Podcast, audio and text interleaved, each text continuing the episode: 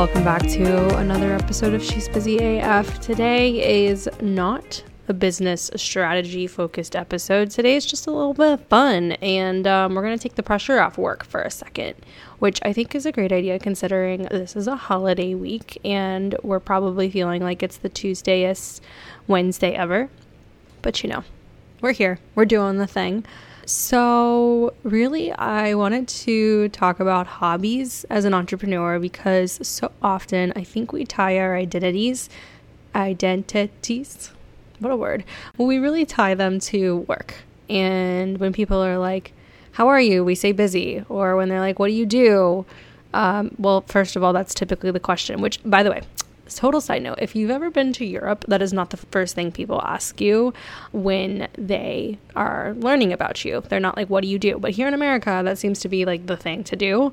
So yeah, it's just we tie so much of our identities to work. That's just the reality of, I don't know, America.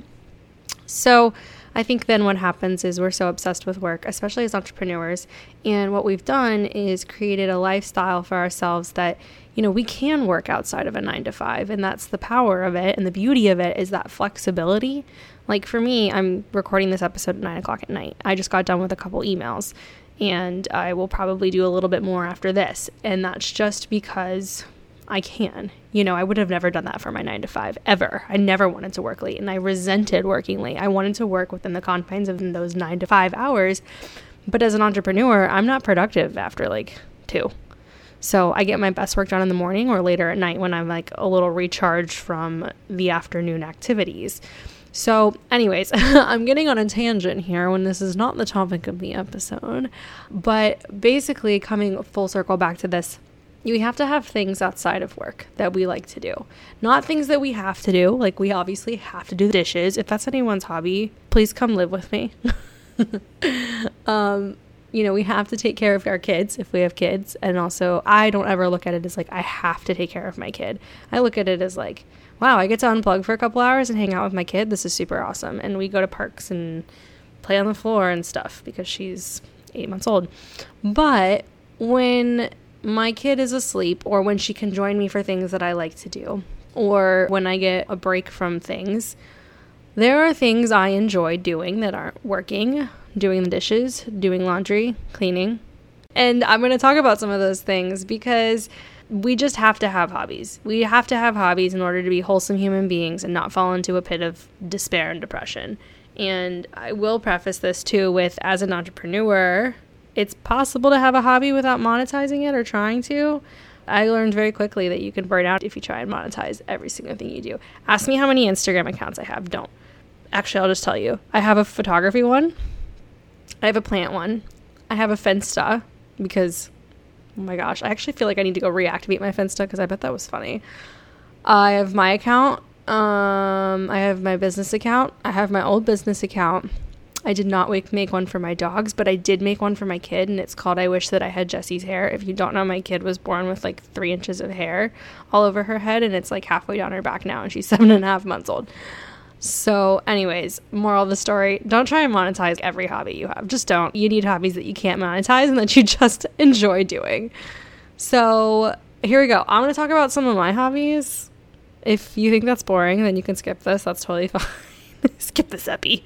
No. I hope that you relate to this. And if you do, please DM me on Instagram so we can talk about our hobbies and not just talk about work all the time.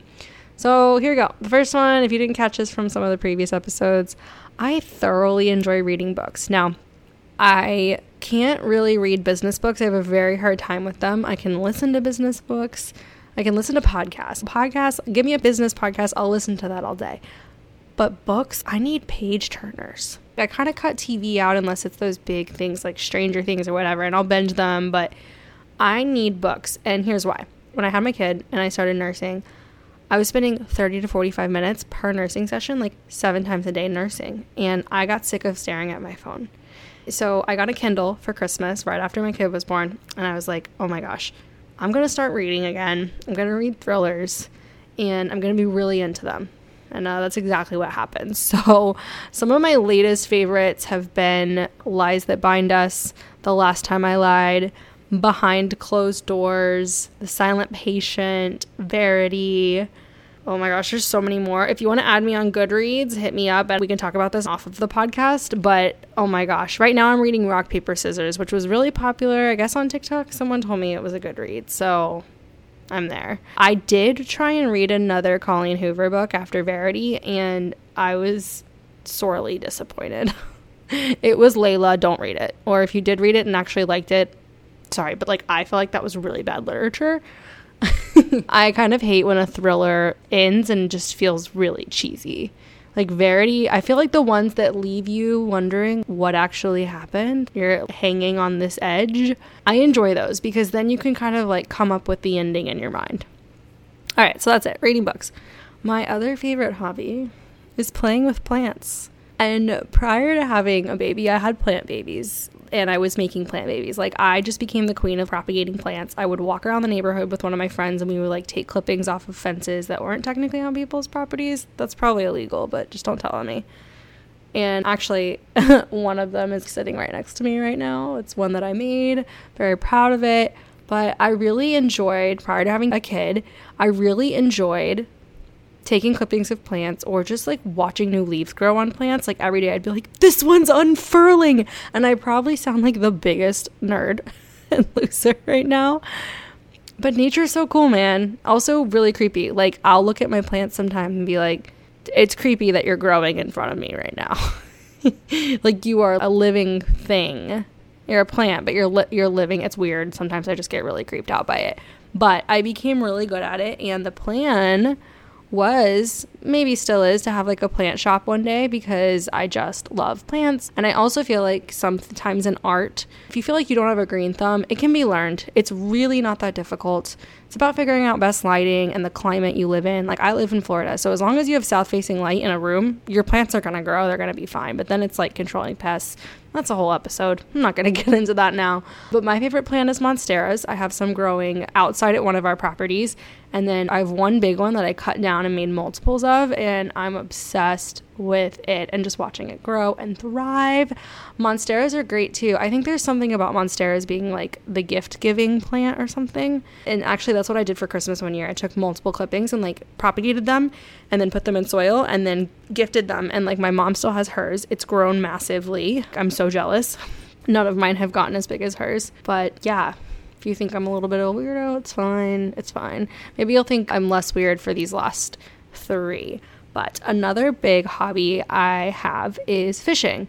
So my husband and I have a boat and we go fishing when we can, which is not that often lately. We also are big into real estate investments. So right now we've been spending a lot of time on our properties and making those really cool and fun. But when we're not doing that, we're going fishing, and I have some crazy fishing stories. Now, I do want to preface this with, we are very much live off the land and sea. It is a goal of ours to have a garden. It is a goal of ours to have chickens and eat the eggs from the chickens. It is a goal of ours to just kind of live off the land as much as we can, and we are the type of people where we will eat all of what we kill, whether that's land animals or fish. Obviously I don't eat the brains and the bones, but we will cut as much meat as we can off of the fish and we eat it.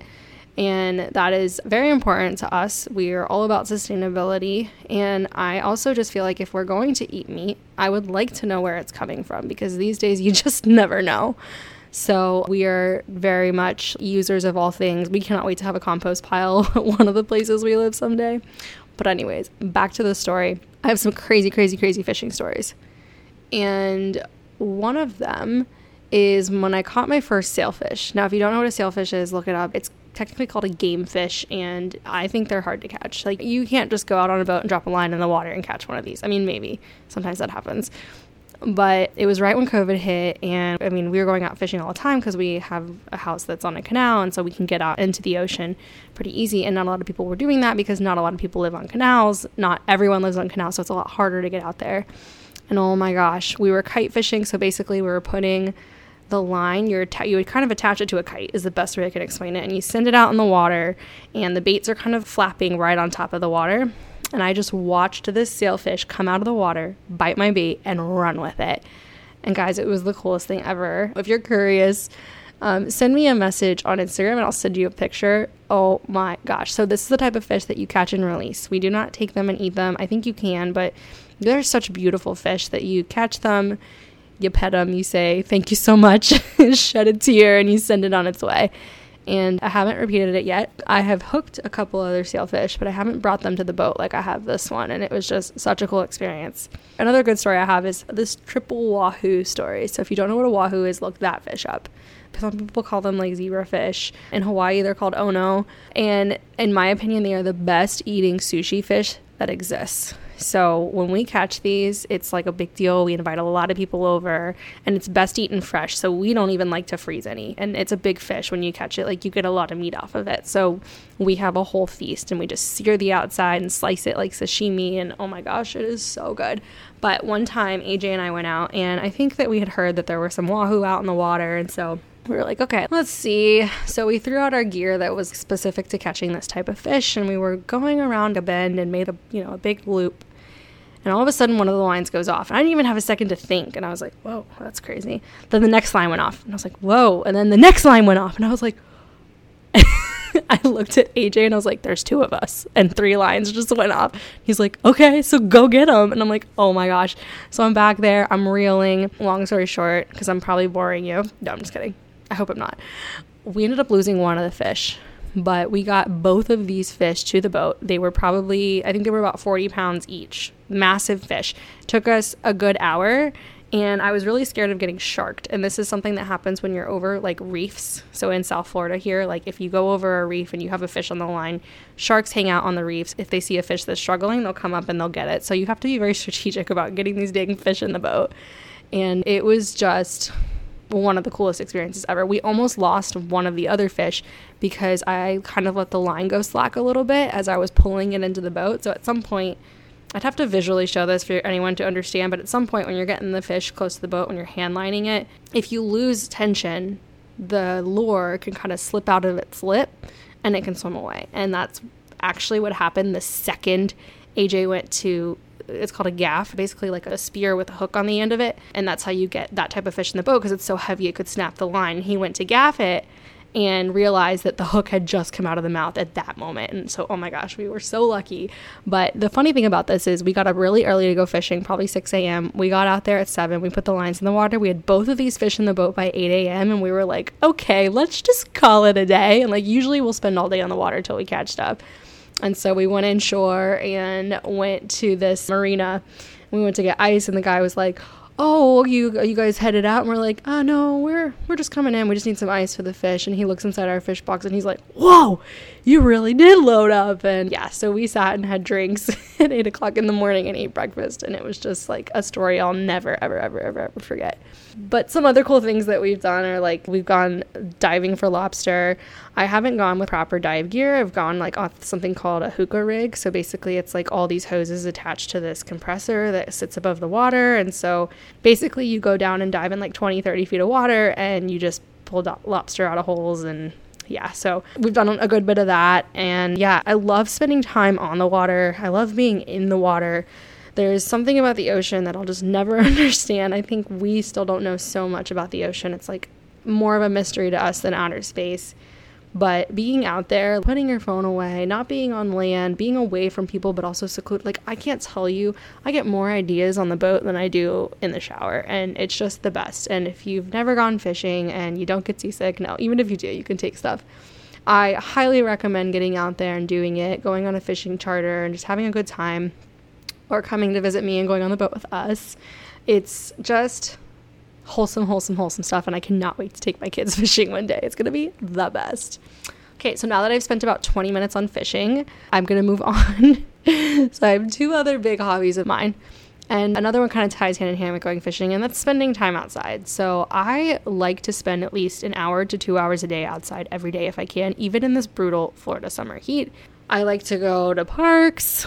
I do that with Jessie now. I like to walk around parks. We take the dogs to the parks. I also really enjoyed adventuring to national parks. And that actually kind of ties into my next one, which is traveling.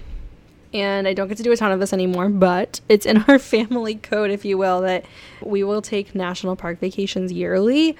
So some national parks we visited: Yosemite, Coconino, I don't know if I'm saying that right, Everglades National Park. We've spent a good amount of time out and around there, and I really hope to hit up some more in the near future. I really want to go to Acadia. I want to go to Glacier, Denali, Zion, Joshua Tree.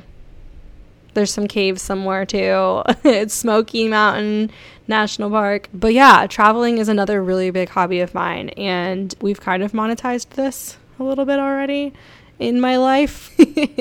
Maybe I'll get into that one on another episode.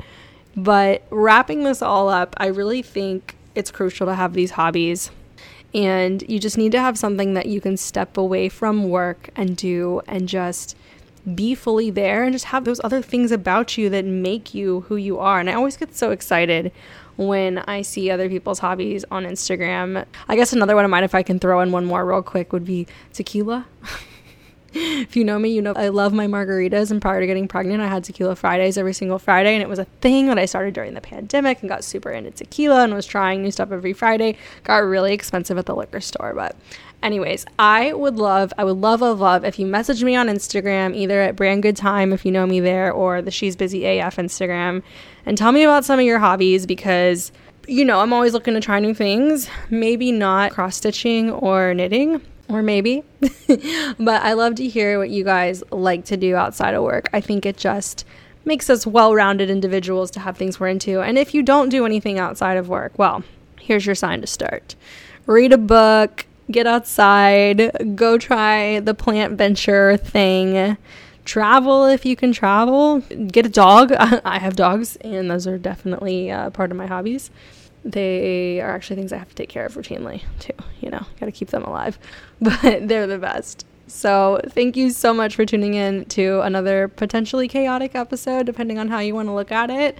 I definitely had a nice break from throwing out some more strategy-centric stuff. Things are a little chaotic in my life right now with like home renovations and not being able to live there and all of that. So doing episodes like this makes me happy. So anyways, send me a message on Instagram. Tell me about your hobbies, and make sure you like, subscribe. I'm not even saying the right things.